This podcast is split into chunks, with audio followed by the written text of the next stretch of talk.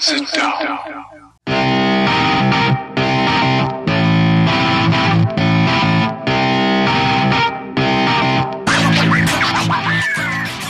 Witam wszystkich i każdego z osobna. Ja jestem Robert Kochan, a to jest Kochana NBA, najbardziej nieobiektywny podcast o najlepszej koszykarskiej lidze świata. To już 63 odcinek, a razem ze mną jak zwykle jest tutaj Wiaro. Siema Wiaro, co tam u Ciebie słychać w ten piąteczek? Siema Robert, cześć wszystkim. E, a wiesz co, akurat e, mam taki piąteczek, można powiedzieć, gdzie e, nadrabiam trochę informacji o NBA, miałem dość zajęty tydzień. No i powiem Ci, że mm, bardzo fajnie sobie właśnie czytam o tych intrygach, które LeBron James z ligą przeprowadza. Fajne tematy. Także wprawdzie dzisiaj pewnie o tym nie pogadamy, ale ogólnie fajne rzeczy się dzieją w NBA ostatnio. Mówisz, że nadrabiasz. No to, żeby wprowadzić Was w troszkę, no to muszę powiedzieć, że ten odcinek był nieco zagrożony, tak? Każdego z nas, zarówno wiarę, jak i mnie, e, dopadły inne sprawy, no i wydawało się, że nie dojdzie e, do skutku, ale spieliśmy się i udało się. Chcieliśmy bardzo e, tutaj być i się z Wami spotkać. No i jesteśmy. A skoro jeszcze o odcinkach mowa, to tylko dodam, żebyście pamiętali o tym, że, że planujemy ten 69 właśnie oddać troszkę w Wasze ręce. Jeżeli e, chcecie, żebyśmy o czymś porozmawiali, czy to w związku z NBA, czy, czy czymkolwiek innym, to, to dawajcie znać, piszcie do nas. E, zbieram to wszystko i, no i spróbujemy coś fajnego w związku z tym przygotować. E, no ale dobra, przejdźmy do NBA i do tych e, najciekawszych związanych z nią tematów. No bo właśnie oficjalnie już można powiedzieć, że jedna czwarta sezonu za nami. E, można też powiedzieć, że pierwsza kwarta, przekładając to na język NBA.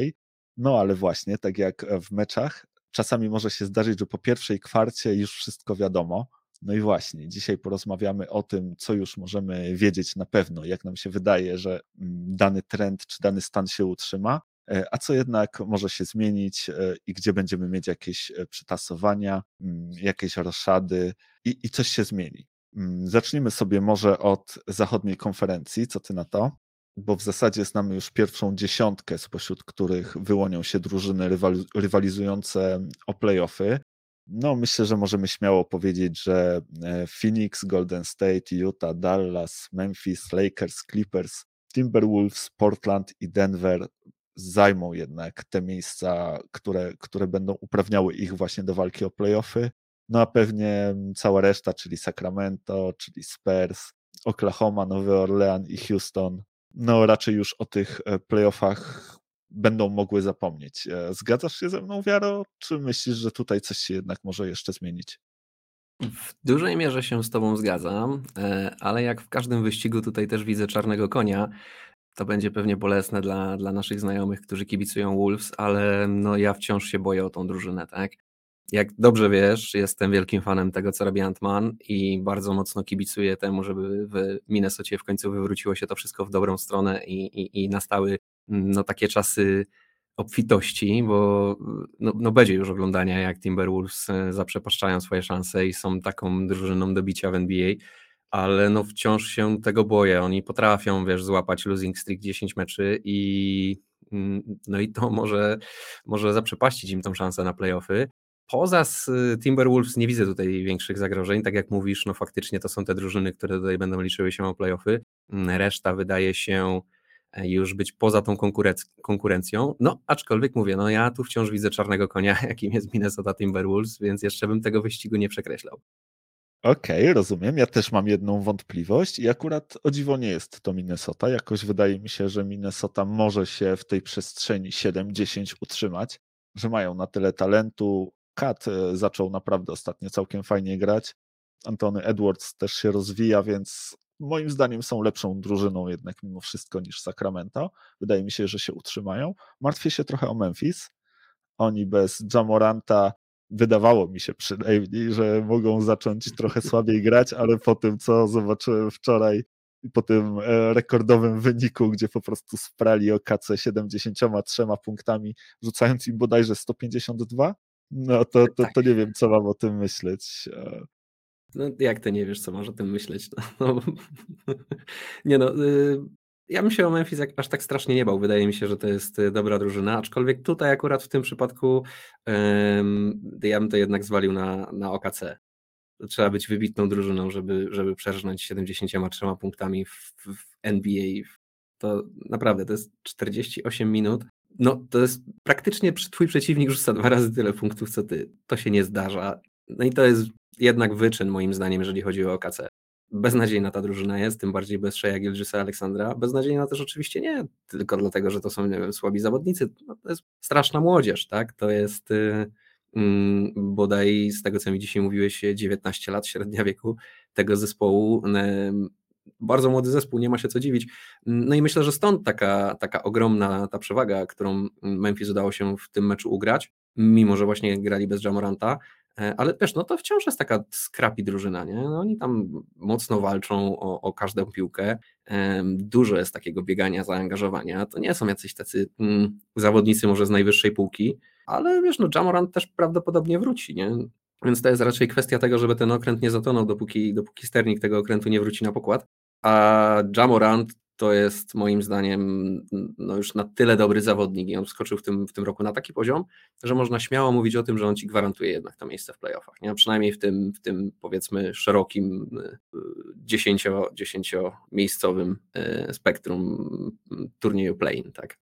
Nie, no wiesz, jak wróci Jamorant, to się w ogóle nie martwię, nie? To, to od razu jakby automatycznie ta drużyna ma taki talent, że spokojnie nawet może myśleć przy dobrym układzie gwiazd o pierwszej szóstce jeżeli wszystko pójdzie, pójdzie jak najbardziej po ich myśli, więc w ogóle w przypadku powrotu Jamoranta nie martwię się o Memphis. No zobaczymy, jak długo właśnie zajmie mu e, czas do tego powrotu i jak będzie sobie, będą sobie radzili jego kompanii. E, Dylan Brooks e, całkiem chyba nie najgorzej też ostatnio zagrał, więc no zobaczymy, jak to się będzie układało dla Memphis. Natomiast no to Tolańsko z OKC, no to NBA czegoś takiego nie widziała jeszcze, aż tak dużej przewagi 73 punktów. E, sześciu punktów brakło do tego, żeby Memphis miało dwa razy więcej punktów na koniec meczu niż Oklahoma City. To byłby drugi taki przypadek w historii. Raz już e, coś takiego się wydarzyło i raz tylko. E, więc no, brakło do tego, żeby znowu tej, tej historii dotknąć, ale właśnie najwyższe zwycięstwo w historii, no lańsko nad lańskami, po prostu prańsko nad prańskami. No nie wiem, jakbym był trenerem, to bym chyba też tym zawodnikom takie lańsko zgotował, no bo jak można, nie wiem, to, to już ambicja ci nie, nie powinna pozwolić na to, żeby, żeby aż tak przegrywać, to już nie wiem, gryźć parkiet, byle tylko właśnie, no nie przejść do historii jako ta drużyna z najgorszą porażką ever. No, a wiesz, dodatkowy przytyczek tutaj jeszcze jest taki, że no nie przegrali z drużyną Warriors jeszcze, nie wiem, sprzed kilku sezonów z Kevinem Durantem, tak? Oni przegrali z drużyną Memphis bez swojej największej gwiazdy Jamoranta. E, no więc tak, to na, to na pewno jest taka no, bardzo, bardzo dotkliwa porażka, no ale też kim tam grać, no widziałeś jaki tam skład OKC wystawiło na ten mecz. No jak ktoś byłby w stanie, w, w, jest takim fanem, że wymieni mi pierwszą piątkę, która zagrała w tym meczu, składu OKC tak po prostu z głowy, e, no to raz, że wielki szacun, a dwa, że na 95% jestem pewien, że jest po prostu fanem OKC, bo nikt inny praktycznie tych zawodników nie znaczy, o nich nie słyszał. No, mnie te nazwiska e, niektóre nic nie mówią. Także też trzeba to brać pod uwagę, że OKC tankuje w tym sezonie, e, a jeszcze jak grają bez Shea Gilgisa Aleksandra, no to już, to już w ogóle co ta drużyna sobą prezentuje, tak? No, tylko z Lakers potrafią wygrać. No sam Presti to jest jakby główny czołgista NBA w tym momencie chyba. E, jasno, lufa tego czołgu jest skierowana na dół tabeli. Dokładnie. E, tak. no i, i, i, jadą, ile, ile fabryka dała po prostu po kolejne piki. Mm, natomiast, no słuchaj, tak rozmawiamy o tych drużynach, które mogą wypaść, ale żeby, wiesz, wypaść, to ktoś musi wskoczyć, a nie wiem, czy, czy są tacy chętni, żeby wskoczyć. No jedyne, jedyny chyba taki zespół to, to Sacramento, bo nie spodziewam się, żeby Spurs zaczęli aż tak świetnie e, nagle grać. Chyba jednak brak tam jest trochę w tej drużynie takiego talentu, przynajmniej w porównaniu do tych drużyn, które są nad nimi. No i Sacramento niby sobie rości e, prawo do tego, żeby, żeby być w tej konwersacji playoffowej przynajmniej, czy, czy na tych miejscach dających możliwość e, gry o playoffy. Tego zresztą można się było dowiedzieć od ich e, głównego menadżera, kiedy zwalniał Luka Waltona, tak? Mówił, że mają właśnie ambicje, żeby, żeby tam się znaleźć. Natomiast no ja nie wiem, czy, czy to Sacramento zdoła aż tak więcej meczów wygrać w porównaniu do tego, co się stało wcześniej, żeby, żeby wspiąć się w górę tej tabeli.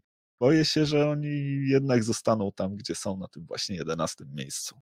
No i to jest, powiem Ci, najbardziej taki uspokajający argument dla e, fanów tych 10 drużyn, które są wyżej. No tam już pomijam oczywiście te drużyny z czołówki, ale e, właśnie dla fanów Minnesoty, czy Memphis, czy Denver, czy Portland, którzy mogą się martwić o to, że ich drużyna wypadnie jednak z e, tej dziesiątki i nie zagra w playoffach tym sezonie, no to najbardziej taki, taki pocieszający argument właśnie jest taki, że no nie ma komu wskoczyć za bardzo na to miejsce. No jedyną twoją konkurencją jest Sacramento Kings. No przerżnąć playoffy z Sacramento Kings no to też trzeba się postarać, tak? Nie wydaje mi się, żeby Sacramento jeszcze właśnie po tych y, zmianach, których dokonali, nagle zaczęło grać jakąś super koszykówkę, a już w tym momencie są na tyle w tyle, śmiesznie to brzmi, e, ale, ale, tak daleko już w tyle zostali za, za resztą stawki, że nie wydaje mi się, żeby e, byli w stanie jeszcze nadrobić to. Tak jak mówisz, no to tutaj się nie spodziewam. Już prędzej nawet chyba bym na to San Antonio postawił, tylko że tam też, tak jak mówisz, nie ma talentu, nie ma, nie ma za specjalnie z czego coach Pop tego ulepić. Nie? I tak myślę, że ta drużyna ma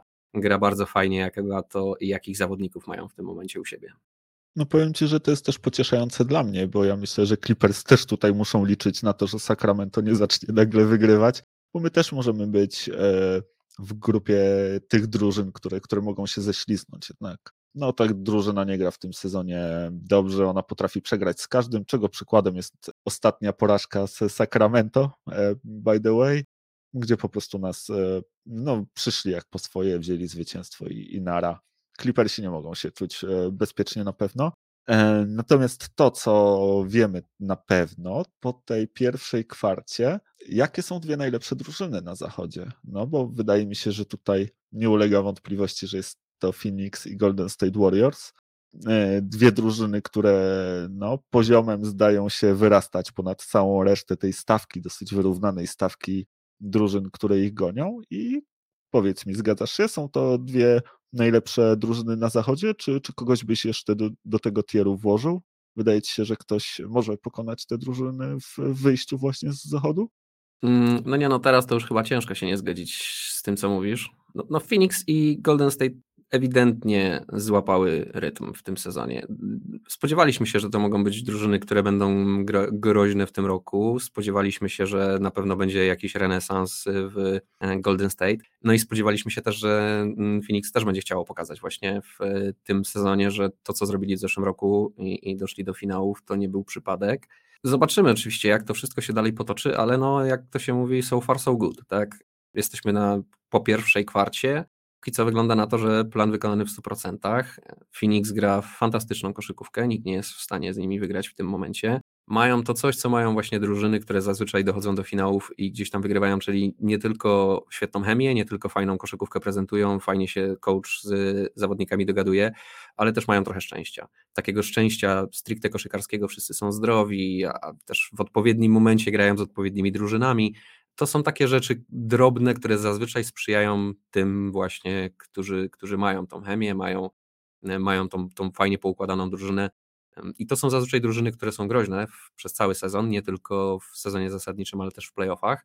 Zobaczymy, jak będzie w przypadku Phoenix. Ja, jak dobrze wierzę, jestem wciąż sceptyczny co do tej drużyny, ale no już teraz na tym etapie ciężko im odmawiać tego, że prezentują się w tym momencie fantastycznie i prawdopodobnie są e, no, no na pewno jedną z dwóch najlepszych drużyn ale chyba, chyba są lepszą drużyną w tym momencie. Na ten, jakby, jakby teraz mieli grać ze sobą 7 meczy, to wydaje mi się, że chyba wypadałoby bukmachersko i obiektywnie postawić na, na Phoenix, tak? Uuu, no to tego się nie spodziewałem, że usłyszę od ciebie. Pamiętam jeszcze, jak rozmawialiśmy bodajże dwa albo trzy podcasty temu, kiedy e, Phoenix miało win streak 13 e, i ty mówiłeś, że a, zasługa fuksiarskiego kalendarza, zaraz się to skończy, zobacz z kim przyjdzie grać, tutaj Brooklyn, tutaj Warriors, zaraz będzie po tym striku. No i właśnie jesteśmy parę tygodni później, fast forward, e, ten win streak już wynosi 18, jest najwyższy w całej historii franczyzy. Raz wcześniej udało im się zrobić 17, e, jeszcze ze Steve'em Nashem e, w składzie, bodajże w 2006 roku.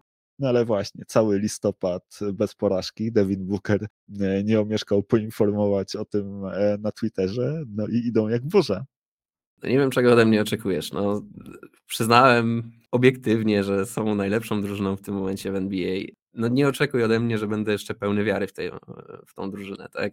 Wciąż mam swoje wątpliwości, natomiast no tak, tak jak mówisz, no wiesz, no wygrali też właśnie z Golden State, gdzie e, Steph Curry zagrał najsłabszy mecz w swojej karierze, tak? Ktoś powie, e, świetnie go kryli, ja powiem, ok, Steph Curry, nawet jak się go świetnie kryje, to nie zdobywa 12 punktów na skuteczności 4 z 21. E, więc ewidentnie bardzo słaby Steph mecz, y, bardzo słaby mecz Stefa. No i wiesz, to jest to właśnie te, te odrobiny szczęścia, o których mówię, tak? Oczywiście to jest sam, sam ten fakt o niczym nie świadczy i samo to szczęście też do niczego nie prowadzi. Ono sprzyja tym naprawdę dobrze zbudowanym i fajnie grającym drużynom i to zazwyczaj te drużyny właśnie mają, mają, mają tego fuksa, jak to się mówi. No i no trochę mają, no ciężko im, ciężko im to odmówić, no ale z drugiej strony grają jak znów, ogrywają wszystkich, no i tak jak mówisz, ja myślałem, że dawno ten streak się skończy, a oni tutaj mnie osobiście udowadniają, że nic z tych rzeczy i nie wiadomo jak będzie dalej. Wiesz co, ja się z tobą raczej nie zgodzę. No, no bo jednak nie uważam, żeby to była kwestia szczęścia. Ja myślę, że tu jest e, akurat połączenie wielu fajnych rzeczy, bo jest połączenie jakby świetnego coachingu, jest mądrze i fajnie zbudowana drużyna i to, że Steph Curry nie trafiał, ok, Steph Curry często takie rzeczy trafia i raczej zakładamy wszyscy, bo wszyscy Stefa widzieliśmy w akcji że, że to wpadnie, ale jednak e, Michael Bridges, e, który akurat wtedy cały ten mecz siedział mu na plecach, no jest wybitnym obrońcą i fantastycznie potrafi tego Stefa też utrudniać mu życie, że tak powiem, bo nie da się Stefa zatrzymać, tak? Możesz tylko próbować utrudnić mu życie. Bridges jest no, stworzony do tego, te jego długie ręce, no, robił co mógł i rzeczywiście też, jakbyś spojrzał w statystyki tego, jak wygląda e, Steph Curry, gdy gra przeciwko Bridgesowi ten matchup, no to w porównaniu do innych naprawdę e, młody gracz Suns świetnie daje sobie radę. Mają takich graczy, takich roleplayerów, którzy właśnie świetnie wywiązują się ze swojej roli.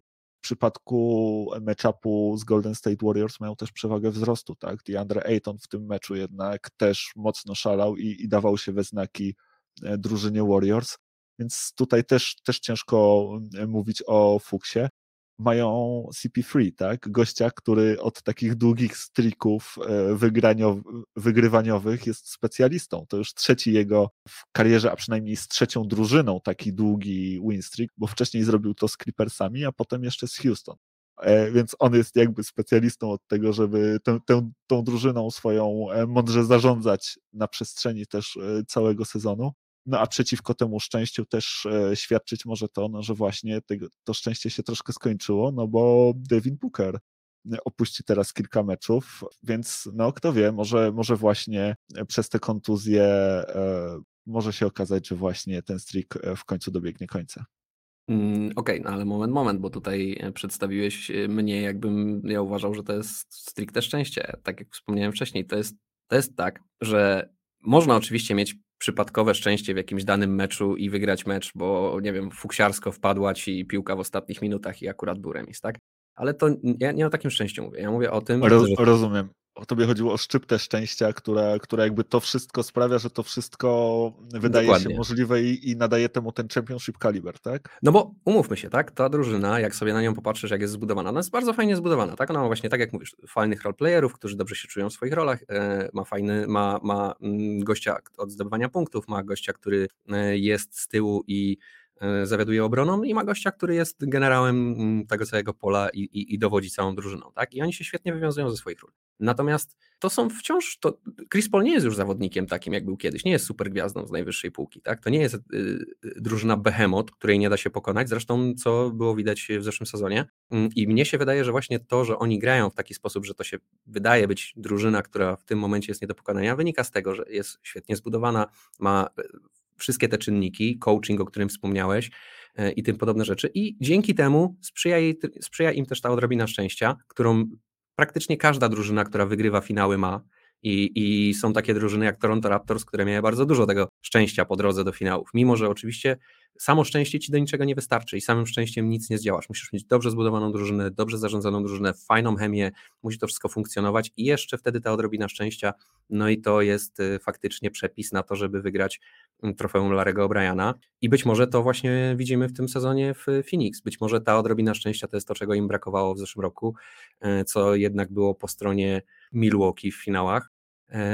Więc wiesz, nie mówię, że nie. No, w tym momencie już ciężko mi się kłócić z tym, że to jest świetna drużyna. Tak? Wyniki mówią same za siebie. Jak ktoś robi win streak 18, no to już nie mówimy o, o, o przypadku. Tak? To samo, szczęście, które się powtarza, to już, nie, to, to już nie można na to patrzeć, jak to jest tylko szczęście. Tak? Ktoś maczał w tym palce, żeby to szczęście e, sprzyjało tej drużynie. I tak dokładnie jest też e, moim zdaniem Phoenix. Także nie chcę, żeby tutaj ktoś zrozumiał, że ja uważam, że to są stricte fuksiarze. Tak? E, ale kilka meczów fuksiarsko wygrali. No to już rozumiem.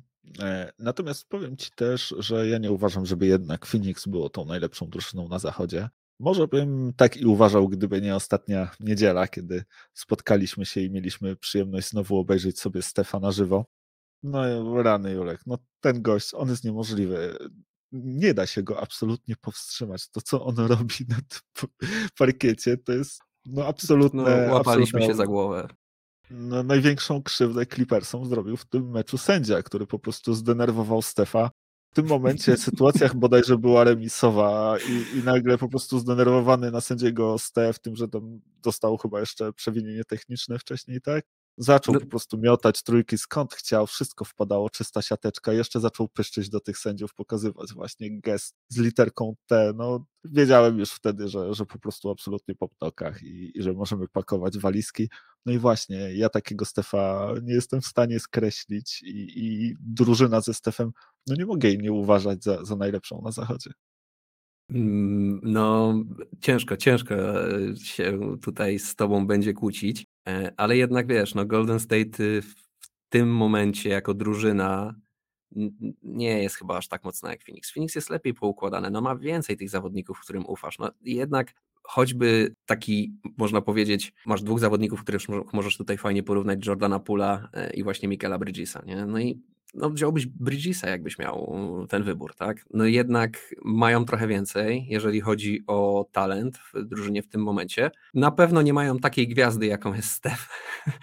Mimo oczywiście całego i mojej sympatii do Devina Bookera, no Steph robi rzeczy po prostu, tak jak wspomniałeś, no łapaliśmy się za głowę na tym meczu po prostu, co on robił nie da się chłopa zatrzymać. Raz się mu przydarzył taki fatalny mecz, jak właśnie ostatnio z Phoenix. Ja też nie uważam, żeby właśnie to Mikel Bridges go zatrzymał wtedy, po prostu Steph zagrał fatalny mecz. No oczywiście mu poprzeszkadzał jak, jak umiał i to na pewno miało wpływ też na to, że Steph taki mecz zagrał, ale już nie jeden klasowy naprawdę obrońca stawał naprzeciwko Stefa i nie potrafił y, ograniczyć go do czegoś takiego. No to był jakby nie było jego najgorszy mecz w karierze jeżeli chodzi o skuteczności i zdobycze punktowe. Nie? 12 punktów na takich skutecznościach mu się nigdy nie przydarzyło w 500 bodaj 48 meczach, które zagrał. Mm, więc to, to, to nie jest tylko i wyłącznie zasługa obrońcy, który na, naprzeciwko niego stanął. Mm, ale wciąż uważam, że jakby popatrzysz na całość drużyny, no to na ten moment, po tej pierwszej kwarcie, ja jednak obstawiam Phoenix.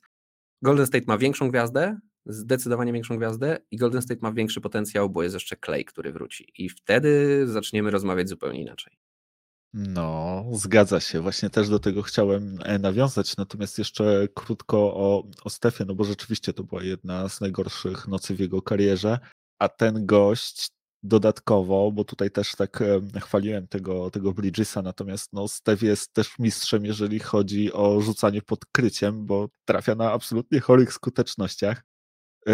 Nie wiem, czy wiesz, ale w tym sezonie za trzy rzuca lepiej pod kryciem niż bez krycia. E, z, z, z, łapskiem w ryju przy, przed meczem z Phoenix rzucał 52%. No, no, no właśnie, no Steph Curry. Nie mogę przestać na niego patrzeć i na jego grę. Ale wspomniałeś o Kleju właśnie. Klej już, już niedługo będzie.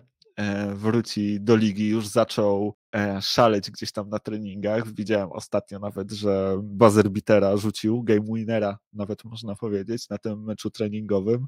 E, no, ale słuchaj, jest jeszcze lepsza akcja, bo w ramach tego ogrywania się razem z Wisemanem zostali wysłani do G-League'owej drużyny Santa Cruz Warriors, gdzie po prostu tworzą pierwszy G-League'owy super team. Nie wierzę. A to jest tak w stylu Kleja i, i Golden State. No, piękne to jest. Powiem ci, że chyba obejrzę mecz, jeżeli on... Ale, ale zagra faktycznie w meczu G-League? E, nie mam pojęcia. Słyszałem, że, że został oddelegowany właśnie do, do G-League, że no, myślę, że z zamiarem tego, żeby coś tam pograć, może jakieś, wiesz, krótkie minuty wystąpić, ale myślę, że chłopaki z Santa Cruz Warriors będą sobie zdjęcia robić e, z klejem pewnie. Daj spokój. Bo to no, pewnie fajna frajda e, dla nich zagrać sobie z, właśnie z klejem w, w meczu, nie? Nie, no w ogóle fantastyczna akcja. To jest, y, to jest właśnie Clay Thompson. Nie? On, on, ma swój specyficzny klimat, on jest bardzo otwarty, on się, on się kompletnie nie uważa za jakąś e, wielką gwiazdę.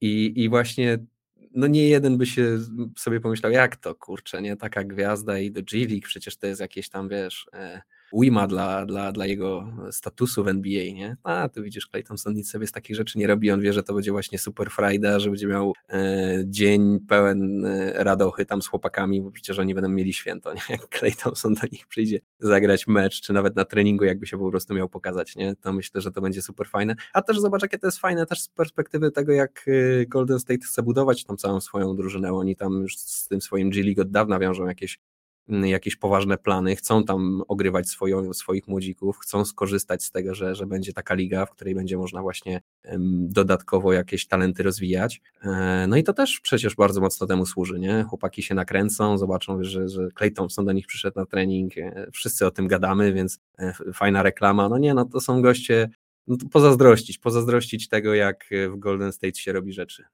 Wiesz, co jeszcze sprawia, że myślę, że ta drużyna e, jest właśnie najlepszą drużyną na zachodzie? No. Historia, mój drogi, bo, e, bo biorąc pod uwagę te pierwsze kwarty sezonów, Warriors grają jeden z pięciu najlepszych sezonów w całej swojej historii. E, jeden z pięciu najlepszych startów właśnie w całej historii organizacji w przypadku właśnie tych czterech pozostałych sezonów raz dotarli do finałów NBA, a trzy razy zdobywali mistrzostwo. Do finałów NBA dotarli w 2015 e, roku, w sezonie 2015-2016, a mistrzostwo zdobywali właśnie 2014-2015, 16-17 i 17 i 18. I to jest bodajże drugi albo trzeci na liście tych ich pięciu najlepszych startów w historii, więc to każe mi myśleć, że oni znowu albo w tym finale, albo właśnie z mistrzowskim pierścieniem na palcu mogą się znaleźć. Nie, no tutaj się ciężko z Tobą nie zgodzić, tylko że to już jest y, mówienie o tym, jak to będzie wyglądało po czterech kwartach sezonu. Nie? Ja tutaj mówię, że po pierwszej kwarcie sezonu dla mnie Phoenix jest lepszą drużyną. Oczywiście wyścig jest wciąż otwarty, bo ta różnica pomiędzy tymi drużynami nawet w tym momencie jest moim zdaniem minimalna. No Clay Thompson już by zrobił robotę, gdyby Clay Thompson wrócił, e, no to bezsprzecznie dla mnie Golden State jest najlepszą drużyną na zachodzie. Wydaje mi się, że ten trend raczej potrwa i Clay Thompson wróci i będziemy właśnie w ten sposób o Golden State mówić i niewykluczone, że tak jak mówisz tutaj skończy się to finałami, czy, czy finałami konferencji właśnie pojedynkiem z Phoenix, czy finałem NBA ogólnie, no ale to dopiero tam po czterech kwartach. No ja myślę, że w tym wypadku już właśnie nawet po tej jednej kwarcie można się tego spodziewać. Myślę, że jeżeli nie wydarzy się nic szczególnie zaskakującego, żadna poważna kontuzja, nie wiem, żaden dramat, to, to właśnie raczej ten trend będzie trwał i Golden State Warriors będą ciągle w tym absolutnym topie i będą dla mnie pewnie jednym z głównych kandydatów właśnie do tego, żeby znaleźć się w finale i powalczyć o wszystko. Ale powiedz mi, e, czy z tych pozostałych drużyn, właśnie w tej pierwszej dziesiątce, e, uważasz, że ktoś tam też może myśleć e, o tym, żeby właśnie zagrozić tym dwóm drużynom na zachodzie? Ale w jaki sposób zagrozić? W sensie mm, pojedynkować się o pierwsze, drugie miejsce na y, koniec sezonu w konferencji? Tak, a potem ewentualnie właśnie bić się w playoffach o, wszystko. No to w playoffach to zdecydowanie myślę, że więcej drużyn będzie się biło. Myślę, że absolutnie pierwsze czy drugie miejsce w konferencji ci nie zapewnia automatycznego wyjścia do finałów czy do finałów konferencji. Mm, wydaje mi się, że no, nawet Lakers, którzy, na których jeżeli byśmy mieli pojedynek na przykład Możemy sobie tak po cichu marzyć o tym, żeby mieć pojedynek Steph Curry, LeBron James w pierwszej rundzie e, playoffów. No to wcale nie jestem taki super pewny, że, że e, Lakers to przerżną. Wiesz co, no mieliśmy okazję obserwować to ostatnio w pierwszej rundzie play-in. w zasadzie to, już, to była chyba druga runda, kiedy właśnie Lakers e, z Warriors wygrali, tak? To nie była seria do, do czterech zwycięstw. E, wiadomo, to, to były inne też drużyny, no ale właśnie e, Lakers udało się awansować, no i właśnie być tym e, trudnym przeciwnikiem dla, dla tych zespołów z czołówki tabeli, tak? W tym wypadku dla Phoenix. Więc no tak, na zachodzie nie ma łatwego życia. Tam rzeczywiście możesz trafić na, na dobrego przeciwnika na tych końcowych miejscach. No ale jednak umówmy się, że te drużyny, które, które są lepsze, które wyrastają, no nie są takie przez przypadek i e, raczej jednak takie serie też wygrywają. No, to powiem Ci, że ja tutaj nie do końca się z Tobą zgodzę. E, jeżeli chodzi o Golden State, to tak, tym bardziej jak wróci Clay, tutaj myślę, że Golden State będzie jednym zdecydowanym faworytem do wygrania zachodu. E, jeżeli chodzi o Phoenix, nie jestem wcale taki pewny, że jeżeli trafią na przykład na Utah w pierwszej rundzie, no to nie postanowią zagrać akurat czterech słabszych meczy, a Utah nie postanowi zagrać czterech lepszych meczy i, no i się to skończy w pierwszej rundzie. Nie jestem wcale taki pewny, jeżeli chodzi o Phoenix, o to jak to będzie wyglądało w playoffach. E, na razie grają jak znud, na razie jest e, wszystko cacy i jeżeli dalej tak będzie wyglądało, no to pewnie będę musiał znowu zweryfikować swoje podejście do tego zespołu. No ale tak jak Utah mnie nigdy nie przekonuje i, i co roku w playoffach się okazuje, że, że jednak jest coś w tej drużynie, e, co każe, każe mi tak uważać i dostają bęcki mm, w playoffach. Tak samo Phoenix, y, Phoenix na razie e, w zeszłym roku tylko doszło do finałów i to też, umówmy się, nie wszystkie drużyny były w pełni sił. To, to też nie, nie było tak, że e, przeszli zachód mm, przez jakąś morderczą tutaj ścieżkę na zachodzie w zeszłym roku. Także mm, wcale jakoś mi wiele nie udowodnili do tej pory. Mm, wciąż nie jestem tego pewny, jak to będzie u nich wyglądało w playoffach. Na pewno będą na wysokim miejscu w konferencji na koniec i na pewno z wysokiego miejsca będą grali. Zobaczymy, na kogo trafią. E, no bo wciąż są takie drużyny jak Denver, gdzie wróci e, zapewne o ile e, wszyscy wrócą zdrowi wróci Jamal Murray, być może wróci Michael Porter Juror, E, Jokic wróci po tych wszystkich swoich drobnych kontuzjach, mm, no to, to też będzie drużyna, która będzie groźna. Dallas będzie groźną drużyną, Utah będzie groźną drużyną. Z Memphis też nie wiadomo, czy będzie łatwo z, w mm, playoffach wygrać. Także no, no i wspomniani na pewno Lakers. Kto wie, co będzie w Clippers, chociaż z tego co wiem, to e, Kawhi na pewno nie wróci w tym sezonie, więc no, Clippers tutaj akurat jedynie na polu George mogliby się opierać, ale też mogą ci urwać ze dwa mecze w pierwszej rundzie. Także wiesz, zachód jest e, wyrównany. Wcale nie wydaje mi się, żeby tutaj Phoenix było jaką, jakimś e, wielkim faworytem w playoffach. Ja tutaj jednak obstawiam Golden State, no i ich się najbardziej boję. Oni mi się wydaje, że mają najłatwiejszą ścieżkę i najprostszą drogę do finałów. Oczywiście, jeżeli Clay wróci taki, jak się wszyscy spodziewamy, że wróci, ale no tak zakładamy, że wszyscy będą zdrowi i, i wróci Clay. Mówisz, że, że nic ci nie każe wierzyć w Utah. Otóż Rudy Gobert ci każe. On dosyć mocno odgraża się, że to koniec e, przegrywania, że mają już dość właśnie tych porażek w playoffach, że to już za nimi, przed nimi tylko świetlista przyszłość. Także Rudy Gobert e, udowodni ci znowu, jak się mylisz e, osobiście. Tak.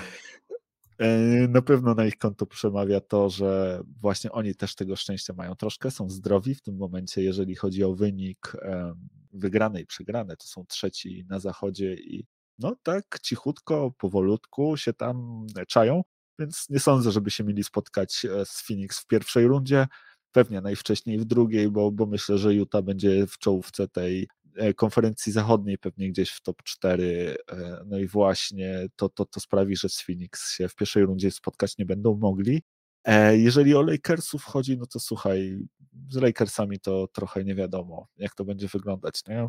Ledwo tydzień temu ogłosiliśmy powrót króla, a tu król wypadł, e, bo wydawało się, że zaraził się koronawirusem, a jednak skończyło się e, fałszywym e, testem. Skończyło się fałszywym testem, no i właśnie kolejne testy pokazały, że, że LeBron James nie jest koronawirusem zarażony, natomiast musi odczekać, no i spodziewane jest, że wróci na piątkowy mecz przeciwko Clippersom więc przyjdzie wkurzony, wypoczęty, zlać nas e, i, i wysłać. Tak, wyślę nas na to dziesiąte miejsce, tam wiesz, zaraz nad kreskę, nad Sacramento, e, żebyśmy się widzieli ładnie e, po sąsiedzku. No a jeżeli chodzi o Denver, no to potwierdziło się to, o czym rozmawialiśmy, tak? To dla nas są już takie trochę nieświeże newsy, ta kontuzja pleców Michaela Portera Jurora. Ona się jednak skończy operacją. Już Czy Porter Juror wróci w tym sezonie? Tak, w środę była, nie? Jeśli dobrze. Jeśli eee, bodaj tak. No, już generalnie jest po operacji, wszystko podobno poszło dobrze, ale tak jak mówisz, nie ma żadnego kalendarza, kiedy miałby wrócić. Mm, no właśnie, myślę, że nie będą się raczej spieszyli z tym, z tym jego powrotem. E, myślę, że Denver nawet bez Jurora są mocną drużyną, jeżeli pozostali będą zdrowi, jeżeli Murray wróci w całkiem niezłej formie, no Jokic gra jak snud i on jest w stanie po prostu nieść was na tych e, swoich wielkich okrągłych e, pleckach e, do, do przodu, tak? I, I, myślę, że, że dużo jest w stanie dać tej drużynie i, no i naprawdę prowadzić ją do zwycięstw, a przynajmniej do utrzymywania się w czołówce zachodu. E, zobaczymy, ale tak, to, no to chyba już nie widzę jakoś szczególnie kandydatów. No, słuchaj, y, na szybko wrócę tylko do tego, do czego przymusza mnie tutaj Roddy Gobert, żeby wierzyć w Utah. Rudy jest głównym problemem Utah to on jest y, głównym powodem tego, że w playoffach im nie idzie, ponieważ można go wyprowadzić na linię za trzy, zatańczyć z nim i połamać mu kostki. I robi to nawet Reggie Jackson z, no można powiedzieć bezbłędnie, no bardzo dobrze to wykonywał. Więc y, skoro Reggie jest w stanie to zrobić, no to znaczy, że każda drużyna prawdopodobnie ma takiego zawodnika, który jest w stanie to zrobić, więc Utah absolutnie nie ufam.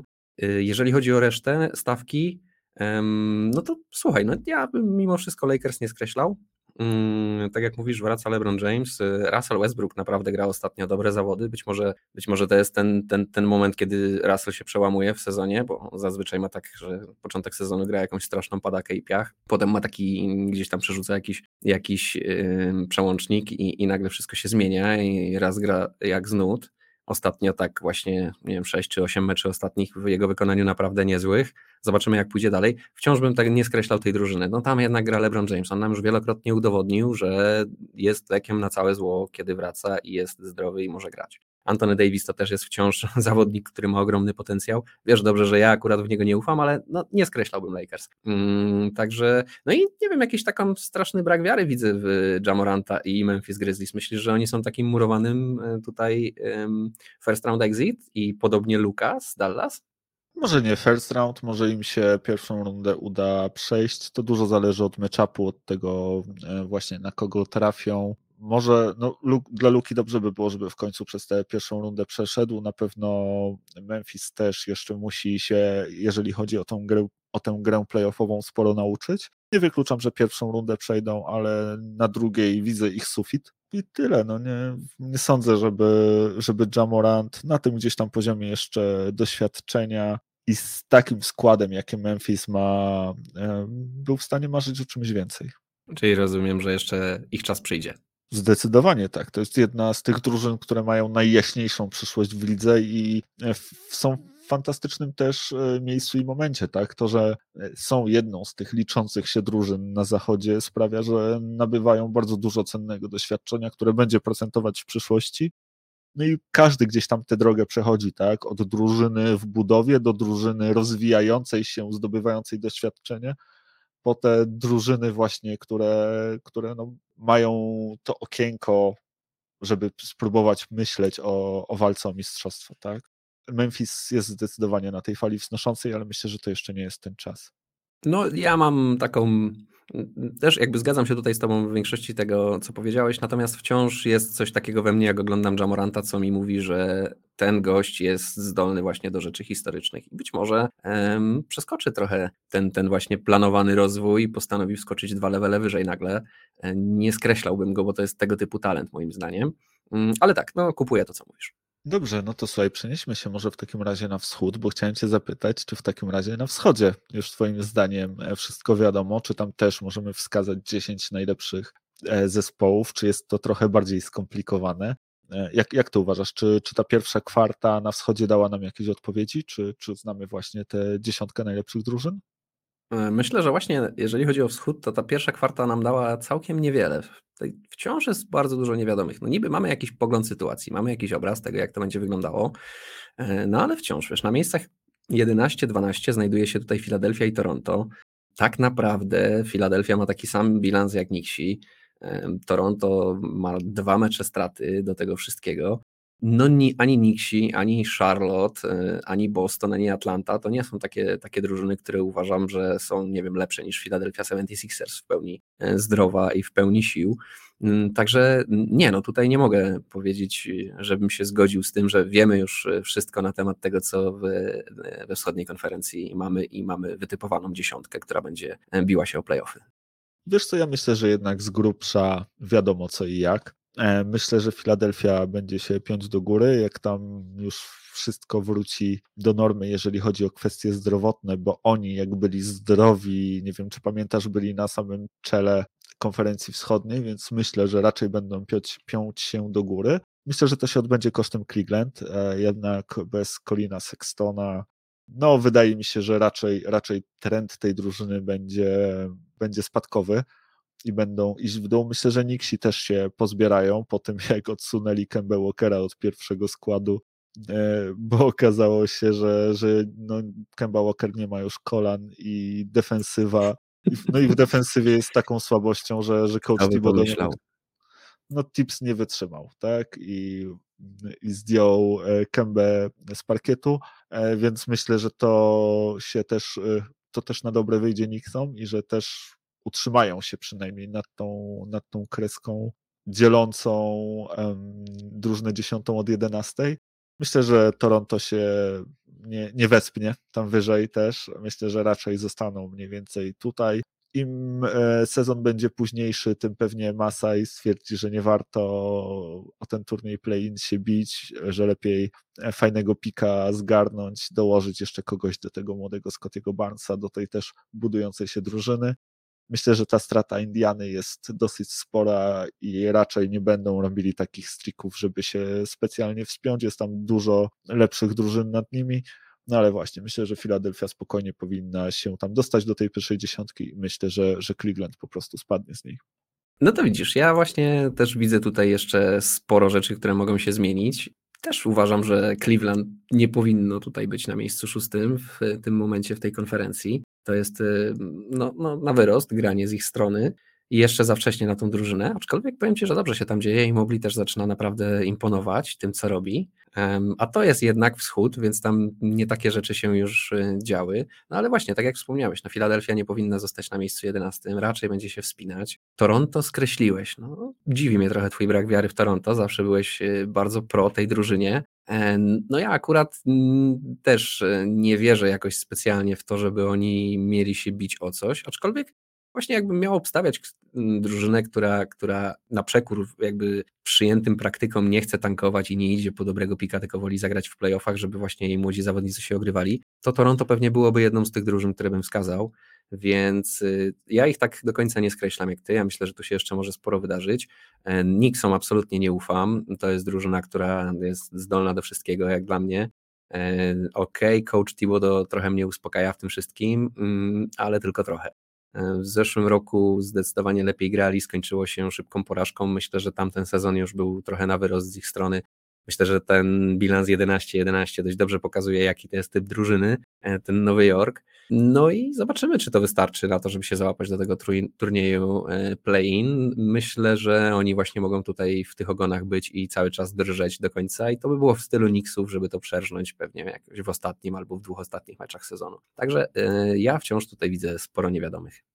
Okej, okay, czyli rozumiem, że, że to Toronto mogłoby zająć miejsce Knicksów w pierwszej dziesiątce, tak? Jak najbardziej. Okej, okay, bo, jak, bo jak tak właśnie patrzę na te drużyny, które w tej pierwszej dziesiątce są, no to jednak raczej są to drużyny o wyższej jakości niż, niż Toronto.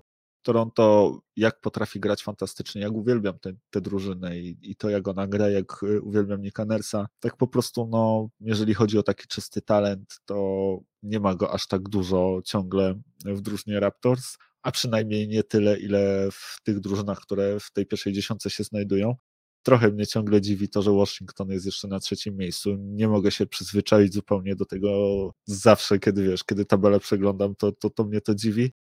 No ale naprawdę fajnie grają w tym sezonie, no ale ja z kolei e, im nie ufam, ale myślę, że też e, grają na tyle dobrze, żeby z tej pierwszej dziesiątki nie wypaść.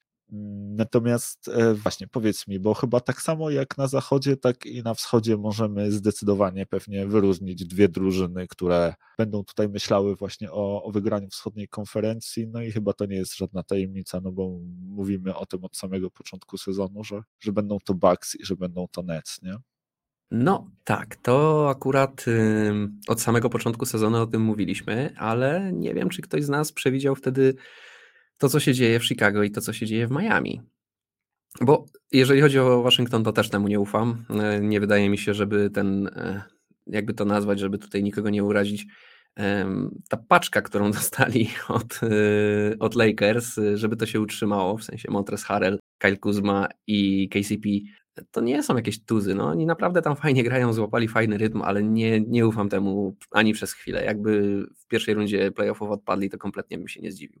Natomiast wiesz, Miami Mm, Miami to jest drużyna, którą ciężko skreślać. Biorąc pod uwagę, jaki oni skład sobie tam e, pozbierali, e, naprawdę dużo takich zawodników z wysokiej półki, może nie z najwyższej, nie mają faktycznie jakichś takich super gwiazd, nie, nie, nie mogą się przyrównywać do tego, co, co prezentuje Milwaukee czy Brooklyn pod kątem super gwiazd, e, ale no wciąż, wydaje mi się, że to, są, to jest jednak groźna drużyna, która może tutaj jak najbardziej mówić o tym, że, że też chciałaby powalczyć o wygranie tej konferencji. I nie, też nie, nie, wydaje mi się, że Brooklyn czy, czy Bucks byliby faworytem na pewno w tym meczapie, ale nie takim zdecydowanym, że to jest, wiesz, że tutaj się nie daje szans Miami, e, a przynajmniej wydaje mi się, że to by było niemądre, jakby tak robić. No i mamy jeszcze Chicago, które, które zaskakuje. Ja nie mogę w to Chicago uwierzyć. Ty mówisz, że ty temu kompletnie nie ufasz, tak?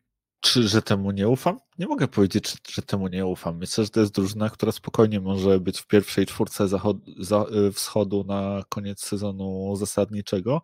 Natomiast no, nie wydaje mi się, żeby drużyna Bulls grała taki playoff basketball, że tak powiem. Chociaż no kto wie, no w playoffach jednak rzuca się te midrange shoty, w nich DeMar DeRozan jest świetny, w playoffach gra się defensywę, mają Alexa Caruso i Lonzo Bola, którzy grają fantastyczną defensywę potrafią zdobywać punkty na wielu pozycjach. No kto wie, ale jakoś tak, no wiesz, czasami jest tak, że masz przed oczami wiele argumentów e, potwierdzających daną tezę, a mimo wszystko no nie chcesz uwierzyć w to, że tak może być, że masz jakieś takie, wiesz, wewnętrzne przeczucie, jakąś taką drzazgę, która umościła się nie daje o sobie zapomnieć i mówi, że no nie mogę, nie mogę, tak? Rozumiem. No, ja też właśnie, jeżeli chodzi o Bulls, to no, nie dowierzam. No, jestem sceptyczny. Być może po prostu historia Bulls po, po czasach Michaela Jordana nauczyła mnie tego, żeby jednak być ostrożnym w, w moich e, zapędach, jeżeli chodzi o ten zespół. No okej, okay. E, faktycznie Chicago, ciężko jest e, postawić tutaj Chicago w tym samym szeregu, w, którym stoi Brooklyn i Milwaukee. E, no ale Miami, e, zgodzisz się, nie zgodzisz e, z tym, że to jest drużyna, która mogłaby tutaj, czy też myśli poważnie o tym, żeby wygrać tą konferencję? Jest to ciężko powiedzieć moim zdaniem. Miami gra dosyć mocno w kratkę w tym sezonie. Dodatkowo też mają problemy ze zdrowiem. Teraz na 6 do 8 tygodni wypadł im Bam Adebayo. Jimmy też gra w kratkę. No ciężko powiedzieć. To jest na pewno drużyna, która wydaje się, że będzie po prostu no, cierniem e, w tyłku dla, dla każdego, z kim się spotka w playoffach. Jest to drużyna bardzo silnie nastawiona e, też tak defensywnie i, i fizycznie na te playoffy, tak? Ma wielu weteranów, którzy z niejednego koszykarskiego pieca chleb jedli, e, więc no, wydają się bardzo mocną drużyną, ale to nie jest chyba ten tier Brooklynu i, i to nie jest ten tier e, Milwaukee Bucks. Wydaje mi się, że wiesz, że jak przyjdą playoffy i jednak stanie przeciwko nim taki Kevin Durant, no to możesz mieć całą drużynę Miami, nie powstrzymasz tego Kevina Duranta, tak? To, to, co, to co przecież KD pokazuje w tym sezonie, no to myślę, że już dawno obwołaliby go MVP, gdyby nie to, że Steph gra znowu swój, swój historyczny sezon. No ale wiesz, z drugiej strony kto wie, z Brooklynu też e, wypadł swoją drogą Joe Harris, on będzie musiał przejść e, operację lewej kostki, czy, czy być może ona też się już odbyła, e, więc zobaczymy jak to, jak to będzie. Brooklyn też tak, tak wiesz, po cichutku, krok za kroczkiem i powędrowali na czoło konferencji wschodniej i się tam umościli i wydaje się, że ciągle mają jakieś tam swoje problemy. Fani w Barclays Center gwiżdżą na Jamesa Hardena, kiedy ten robi siódmego turnovera, kozując sobie piłką we własną nogę. E, no ale właśnie, ostatecznie kończą na tym pierwszym miejscu. wiesz, Kevin Durant z kolei na swoich chudziutkich barkach ich, ich tam przyniósł i usadowił i nie wydaje mi się, żeby oni się mieli gdzieś stamtąd wybierać. No, a z drugiej strony jest Milwaukee, a z trzeciej strony jest właśnie Miami. Wiesz, okej, okay, wszystko co mówisz, mm, tutaj zgoda. Natomiast wszystkie te drużyny grają trochę w kratkę i wszystkie te drużyny mają jakieś swoje problemy, tak? Milwaukee też się wszyscy spodziewaliśmy, że y, po tym jak wygrali mistrza, e, no to po prostu, wiesz, załapią wiatr w żagle i, i po prostu rozpędzonym walcem wjadą w ten sezon. A tu się okazuje, że oni to tak, tak, tak trochę, trochę tu zajechali tym walcem, tam się gdzieś zatrzymali po drodze, e, tu skręcili. No, no nie do końca to wygląda tak super fajnie w tym, w tym Milwaukee. I wydaje mi się, że w dużej mierze opieramy się tutaj na tym, co Milwaukee i co, co e, Brooklyn nam jakby obiecuje, tak? Czy, czy jaka, jaka jest jaki jest potencjał w tych zespołach i jak sobie to wyobrażamy. No bo tak jak mówisz, no Kevin Durant i James Harden e, w tej drużynie Brooklynu, no Durant gra fantastyczne zawody. No ciężko sobie wyobrazić, jak go można zatrzymać i jak go można pokonać w playoffach, ale ja nie widzę, żeby to było takie, takie żeby któraś z tych trzech drużyn tak naprawdę bardzo mocno wyrastała ponad te dwie kolejne. Nie wydaje mi się, żeby, żeby ani to był Brooklyn, ani, ani Janis z Milwaukee też mnie jakoś nie zachwyca. No wszystko jakieś takie no, w tej konferencji wschodniej, no, no, niby to są świetne drużyny, ale każda jakoś, e, tak jak mówiłeś, no czasem się ma po prostu jakieś takie przeczucie, że coś tu jest e, nie do końca e, tak. To ja się z tą kompletnie nie zgodzę, jeżeli chodzi o Milwaukee. Mi się wydaje, że tam wszystko jest tak, jak być powinno oni mieli problemy. Mieli problemy z tym, że mm, Chris Middleton złapał koronawirusa i po prostu musiał się leczyć i być poza grą przez jakiś czas. Bo jeżeli e, ci gracze, ta najważniejsza trójka, grają ze sobą, to są niepokonani. E, z Chrisem Middletonem Milwaukee e, bodajże 7-0 jest w tym sezonie, a gdy gra cała trójka czyli i Janis, i Chris Middleton, i Drew Holiday są na parkiecie, Milwaukee Bucks są 9-0. I to mają takie, wiesz, e, taką przewagę nad innymi zespołami, że, że wygrywają kilkunastoma punktami, tak zwykle. E, więc myślę, że kiedy ta drużyna jest cała, kiedy, jest, e, kiedy wszyscy właśnie mają możliwość grania, to Bucks są ciągle być może nawet najmocniejszą drużyną na wschodzie, i myślę, że Brooklyn jest mniej więcej na tym poziomie, jednak Miami o te pół stopnia, powiedzmy, czy o stopień e, niżej. Natomiast na pewno, gdybym miał wskazywać ten trzeci zespół na wschodzie, który ma szansę go wygrać, pewnie wskazywałbym e, właśnie na Miami. No, ewentualnie zobaczymy, co, co Philadelphia wymyśli e, i czy uda się wymienić Bena Simonsa. Natomiast dla Milwaukee jest też jedna bardzo smutna wiadomość. Dołączyli do zespołu Bugiego Kazinsa, Bugi znalazł nowego e, pracodawcę. No Dlaczego niestety. Smutna? No bo Bugi ma klątwę, tak? On nie ma klątwy. No jak nie ma klątwy? On próbował wygrać ten pierścień e, w Golden State, próbował wygrać bodajże gdzie on w Lakersach też nie próbował czasem wygrać. E, no, próbował słuchaj, no. z Clippersami i teraz próbuje z Milwaukee, no. Mm, nie wiem, nie wiem, czy to nie jest klątwa, czy go nie dopadła karma. Eee, no to jest zabawny temat, ale pozwól, że jeszcze się na sekundę wrócę tylko do tego, co mówiłeś. Wiesz, okej, okay, jak Milwaukee jest zdrowe, ale jak, jak Miami jest zdrowe i jak Brooklyn jest zdrowy, jak wszyscy są zdrowi i grają na 100% swojego potencjału, to wszystkie te trzy drużyny myślę, że będą super groźne. Natomiast zgodzę się z tym, że na pewno w tej trójce najsłabszą drużyną jest Miami. To, to bez dwóch zdań. A ja im wciąż dużo szansy daję. Natomiast co do Bugiego, no nie, no nie ma żadnej klątwy, o czym my mówimy. Bugi wygra tym razem pierścień, tak? To jak ja wręcz jestem e, uspokojony teraz, więc wręcz mnie przekonałeś do tego, że Milwaukee wygra pierścień w tym sezonie, tak? Skoro Bugi do nich dołączył, no to to już teraz bogowie koszykówki chyba, chyba mają jasnego faworyta w tym wszystkim.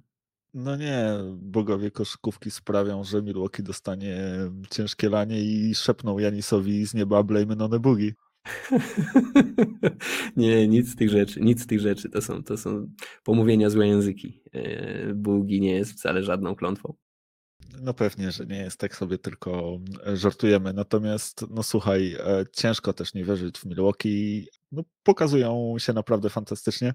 W ogóle ostatnio był super e, mecz przeciwko Hornets, właśnie zespołu Bucks z mega w ogóle zaciętą końcówką. Tam Lamelo wsadził po prostu Dagera trójkę bodajże na 8 sekund przed końcem, po czym Janis e, dostał piłkę zaraz po rozpoczęciu akcji. E, szybki layup, zaskakujący, bodajże lewą ręką od tablicy wtoczył piłkę, rzucił e, game winnera, e, no i wygrał ten mecz, natomiast no właśnie, potem konferencja prasowa, no i Janis znów po prostu był sobą i zapytali go o ten właśnie layup i na co Janis odpowiedział, że no słuchajcie, no starzeję się, już nie, już nie mogę tak cały czas pakować na ludziach dookoła, no że muszę być troszkę bardziej sneaky, tak, w tych moich zagraniach, także no, moje osobiste preferencje co do tego, kto ja bym chciał, kto chciałbym, żeby wygrał e, wschód, no to znasz przecież bardzo dobrze, tak? E, ja już w zeszłym sezonie jechałem na czele tego pociągu, tego bandwagonu e, Milwaukee na wschodzie i w tym roku jest dokładnie tak samo, jeżeli o mnie chodzi. Są oczywiście takie drużyny, które bardzo lubię, jak Miami, ale no jednak moje kibicowanie jest w Milwaukee Janisowi. No jasne, rozumiem. Słuchaj, musimy już kończyć powoli, natomiast e, na sam koniec mam prezent dla ciebie i dla wszystkich naszych słuchaczy. Sporządziłem ostatnio szczęśliwe numery w Totolotka, więc jakby ktoś grał, jakby ktoś wysyłał, to, to mam tutaj taką niezawodną listę. I zastanawiałem się, jakie to by mogły być numery, no i stwierdziłem, że najlepiej wykorzystać numery najlepszych zawodników w historii NBA. Więc e, mój drogi, e, te numery, uwaga, podaję, to 6, 8, 21, 23, 32 i 33. Więc e, jeżeli, natomiast jeżeli nie wygracie, to nie widźcie nas. Ale wszystko wskazuje na to, że lepszych numerów po prostu nie ma. Chcesz zgadywać, o kogo chodzi?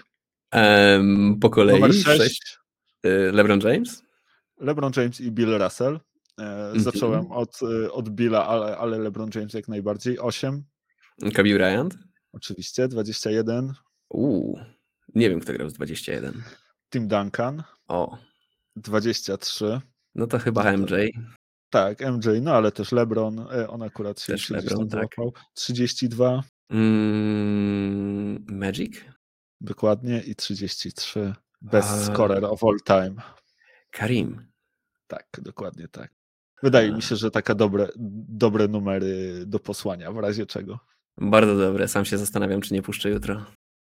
Zapraszam, be my guest. E, no i słuchajcie, to, to, to koniec naszego prezentu dla Was, ale dziękujemy Wam bardzo, że byliście z nami. E, pamiętajcie, że w każdej sprawie możecie do nas pisać czy to na kontakt małpka kochana nba.pl, czy to na Facebooku, czy na YouTubie, tam możecie lajkować, będziemy wdzięczni e, za, za, za wszystkie łapki w górę z waszej strony, to zawsze nam pomoże.